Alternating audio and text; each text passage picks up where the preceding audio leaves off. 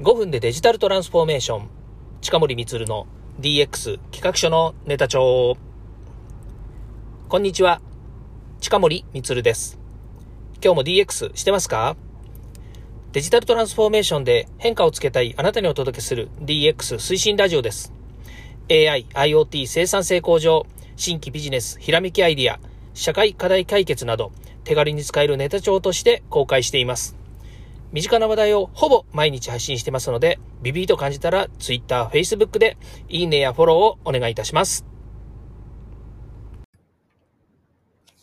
さて土曜日です。えー、今日はですね、ブラックデビルと過ごすブラックな週末というですね、えー、いつものシリーズでいきたいなというふうに思っています。えー、っとですね、金曜日、昨日なんですけれども、YouTube デビューしました。ね、この YouTube、YouTube って皆さんね、知ってると思いますけども、YouTube デビューしたんですよ。なんかすごいことですよね。で、昨日が111回目の放送だったんですね。これはあの DX 企画書のネタ帳、音声版って言った方がいいですね。これからね、YouTube の動画版もあるので、音声版と動画版とね、分けることになるんですよね。まあ具体的に言うと、えっと、音声も、それから、え、YouTube も、同じ内容のものを喋ってる。で、YouTube の方は、あの、画像入りっていう風になるんですよね。まあ、画像つったって僕が喋ってる姿を延々横で見るっていう状態だったわけなんですけれども、それでも第1回だからね、えそれでもいいかなというふうに思うんですよ。で、あの、すごい気になったことがあるんですよ。あの気になったことがあるんですよとか、気になったことがあるんですよっていうことでもないんですけれども、YouTube ってテキストをそのままね、YouTube、あの、まあ、今のね、AI の音声解析とかっていうのもあるので、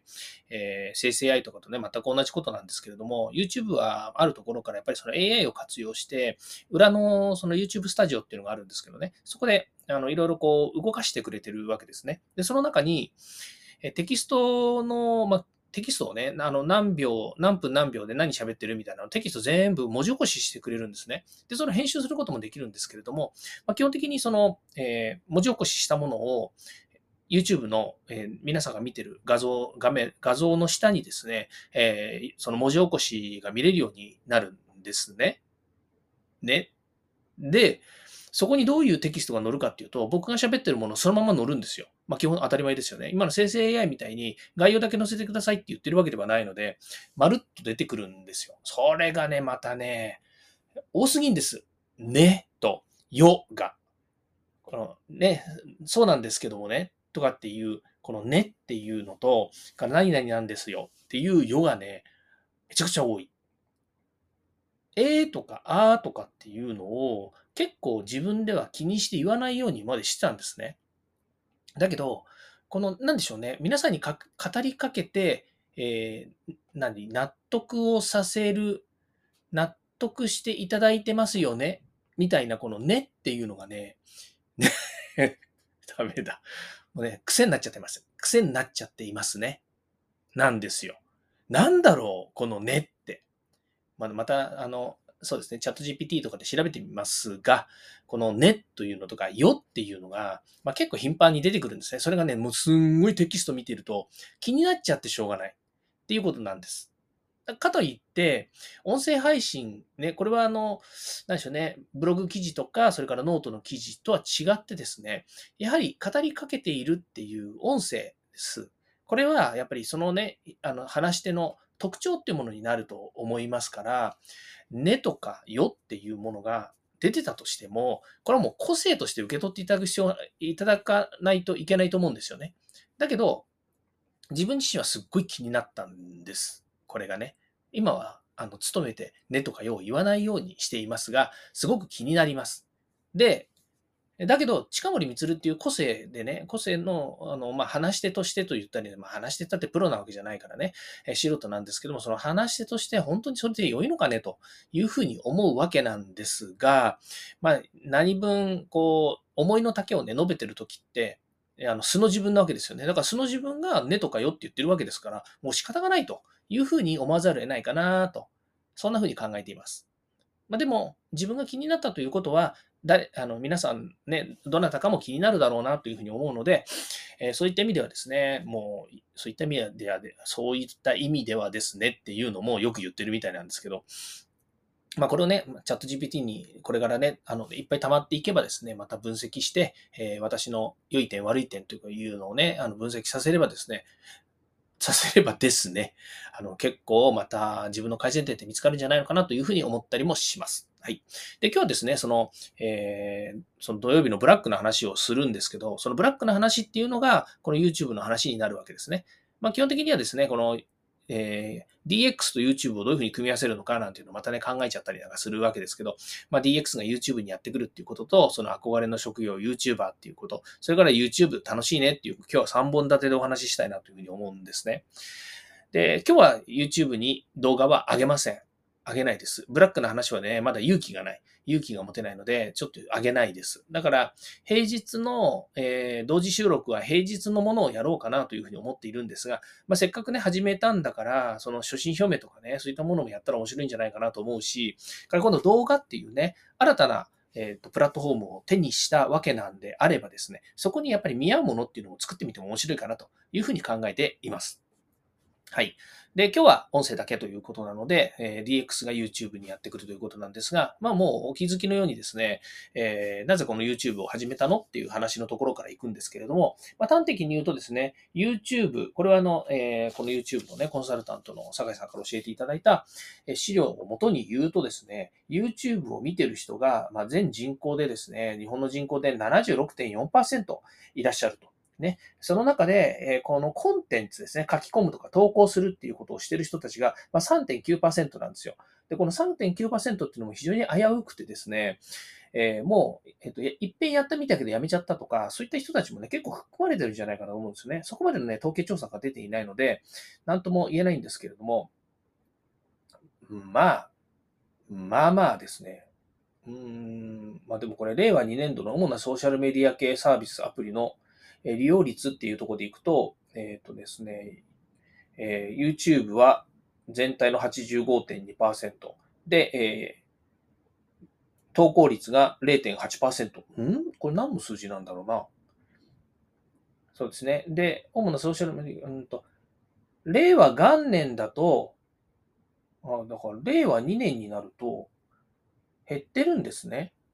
全体の85%が、全人口の85%が、えー、見てるんだけど、えー、投稿者は8えー、0.8%に減ってるんですね。だから、見てる人っていうのは、えっ、ー、と、令和元年から令和年年にかけて、えー、見てる人の総数っていうのは増えたってことですよね。で、その中で投稿数っていうと、だから、その、見てる人は増えたんだけれども、やっぱり相変わらず投稿する人っていうのが少ないから0.8%だって話なんですね。これ1%未満ですね。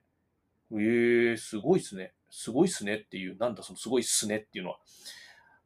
まあ、こんだけしかいないってことなんですよ。ね。やっぱりそうなってくるとね、この DX っていうもの、そのデジタルトランスフォーメーションっていう軸で考えれば、まあ、え YouTube っていうね、このえツールはもうデジタルですよね。このデジタルを活用した新たな取り組みっていうことになると思うんですけど、それにトランスフォーメーション、今までのえ価値観とかね、それから、え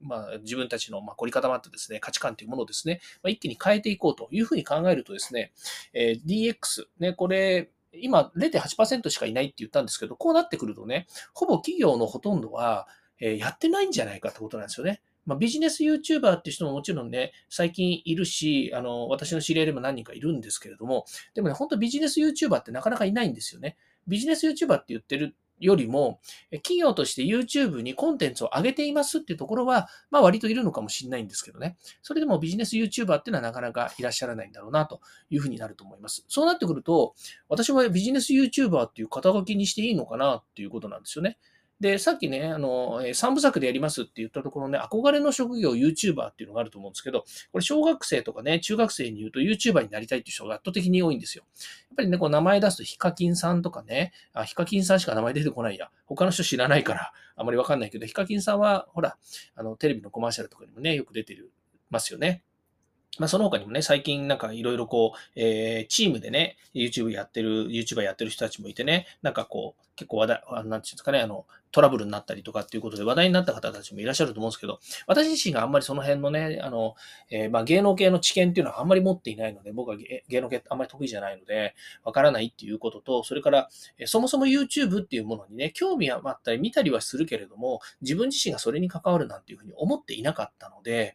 やっぱり YouTube のことはやっぱり知らないんですよね。まあそう考えると、あれよ、あれよという間にというかですね、あっという間にですね、私はビジネス YouTuber の仲間入りになっちゃったわけですね。多分 YouTuber って言ってる人たちっていうのは、そのちょっとキラキラした感じとかね、その面白おかしくとか、そのバズるとかっていうことを、まあ、目標にできる人たちだと思うんですけど、私の場合はね、まあその勇気がないので、そんなバズりみたいなものはね、特にそのやろうと思っていないし、できるとは思っていないんですよ。そうなってくると、私の場合、ビジネス YouTuber っていうね、まあそういう職業になってくるのかなと。職業じゃないや、えー、そういう肩書きになってくるのかな、なんていうふうに思います。まあ、いずれにしてもですね、デビューしたからにはですね、えっ、ー、と、コツコツやっていこうかなというふうに思います。で、このコツコツやっていくって今言った話はですね、実は、あの、じゃあ毎日ね、音声配信やっていて、それをね、ため撮りして、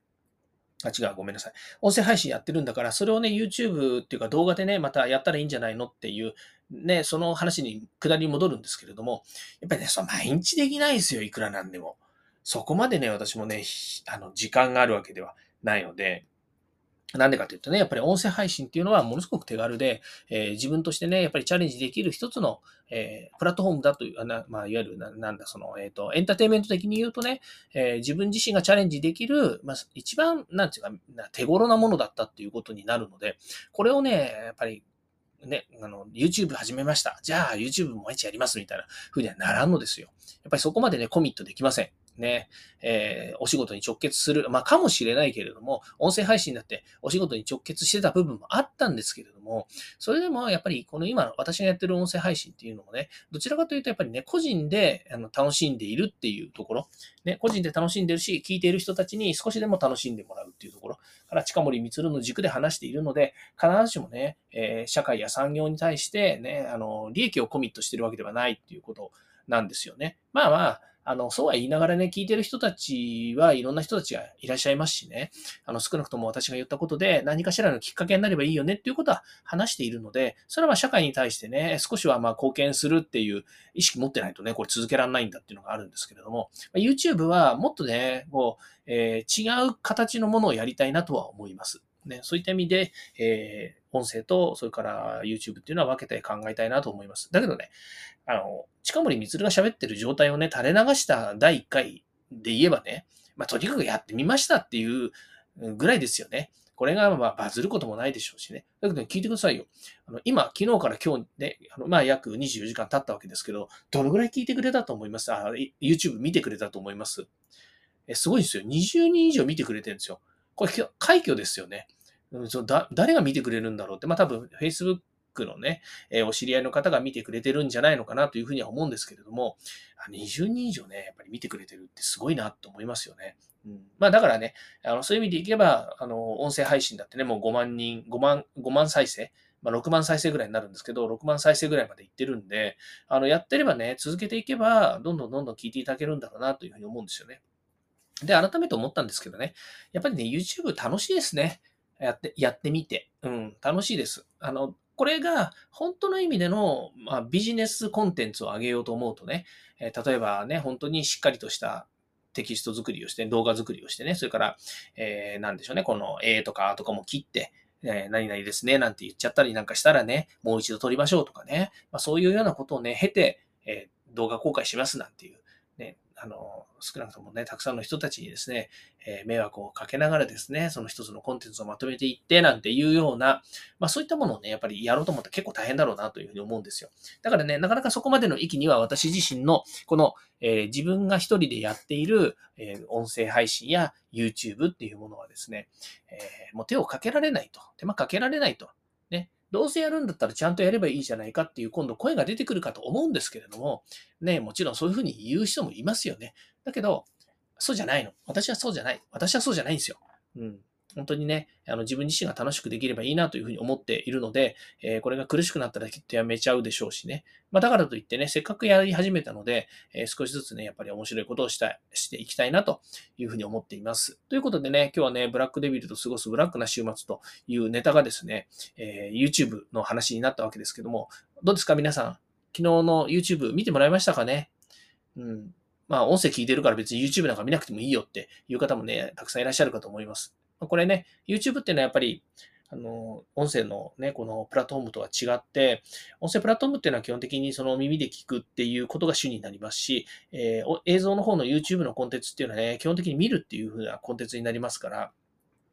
そういう意味で役割っていうものがね、やっぱり全く違うわけですよね。だからこそ、音声配信の参入障壁と、それから YouTube の参入障壁っていうのは全くね、あの、違うと思いますので、まあそういったところをですね、気をつけながら、あの、それぞれのプラットフォームに合ったですね、コンテンツ作りっていうのをやっぱりしていきたいなというふうに思います。ただし、え音声配信っていうね、え今までやり、やってきて抵抗感のないですね、近森光の、えーネタというかね、コンテンツがありますから、まあ、こっちをね、やっぱり、あの、音声の方は軸にして、これからもやっていきたいなというふうに思っていますし、まあ、YouTube はね、それに輪をかけたですね、なんか面白いアイディアがあればですね、やっていきたいと思うんですよね。最近のね、生成 AI の中でも、えー、YouTube をですね、えー、自動生成してあげられるとかね、いろんなこう機能があるんですよね。で、それをね、実はね、使ってみたいんですよ。使ってやってみたいんですね。だからそういう実験場というかね、そういう場にもなるかなというふうに思うので、まあまあお付き合いいただける、え、ね、あの機会も増えるでしょうし、まあ皆さんもね、やっぱり音声、まあ音声に関して言うとね、生成 AI 使う場面って、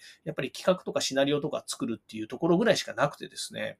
えー、そうなんです。YouTube だともう少し映像とかね、画像とか、そういったところもね、あの、できます。それから、外部のいろんなツールが新しくどんどん出てきますよね。まあ、もちろん OpenAI の、えー、チャット GPT の API っていうのをも API とかね、それから、えー、なんでしょう、API、えー、違う、アプリも、ね、どんどん出てきてますし、それから、えー、私がよく使っている Canva っていう、えー、画像とか動画のね、作成ツールっていう、ここに AI も載っているので、まあ、ここからね、新しく YouTube のコンテンツもできるっていうふうになるかもしれないし、まあ、今ね、ちょっと試してやってるんで、後であげますね。そういうのを見ていただきたいなとも思いますので、ぜひぜひご覧いただければと思います。はい。ということでね、えー、今日は、え、YouTube にまつわるお話をさせていただきました。全然ブラックではありませんけれども、えー、ね、皆さんお楽しみいただければいいんじゃないかなというふうに思います。えー、昨日ね、1111回、え、過ぎてですね、今日1112回目になりますけれども、でまだまだ、えー、どんどんですね、発信をしていきますので、ぜひお付き合いください。ということで今日はこれで終わりたいと思います。